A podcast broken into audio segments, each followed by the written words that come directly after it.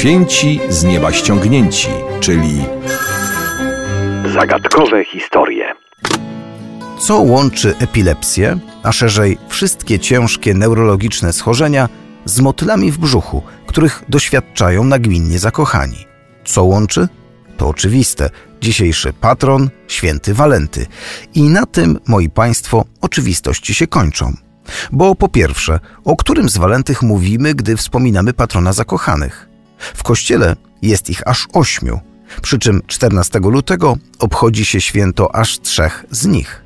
O ile jednego od razu możemy wykluczyć, bo zginął męczeńsko w Afryce, o tyle dwóch pozostałych jest tak do siebie podobnych, że można wręcz uznać, że to jedna i ta sama osoba.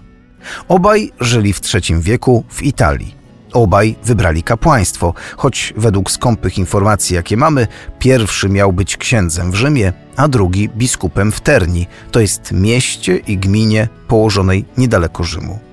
Obaj byli prześladowani przez cesarza Klaudiusza drugiego. Co więcej, podczas gdy biskup był podobno przyjacielem imperatora, uwięzionym za próbę nawrócenia władcy, o tyle ów rzymski prezbiter asystował chrześcijańskim męczennikom w czasie ich procesów i egzekucji. Ale poza tą drobną różnicą w życiorysach, obaj zginęli męczeńsko, odmawiając wyparcia się Chrystusa, a stało się to czternastego lutego mniej więcej dwieście sześćdziesiątego dziewiątego roku. To jednak tylko jedna nieoczywistość związana ze Świętym Walentym. Drugą, od lat spędzającą sen z powiek badaczom, jest pytanie, jak można połączyć osobę tego patrona ze Świętem Zakochanych?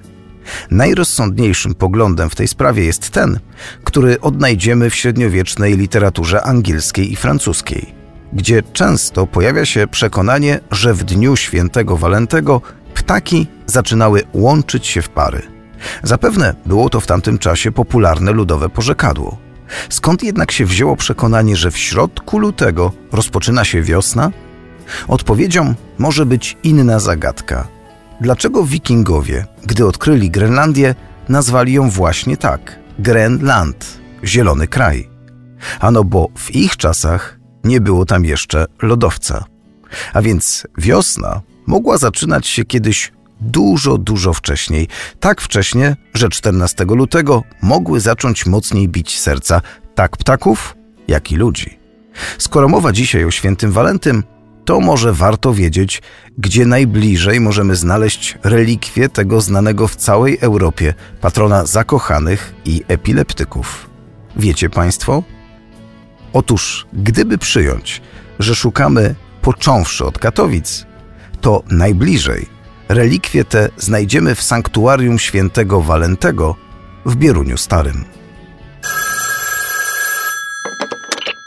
Święci z nieba ściągnięci, czyli zagadkowe historie.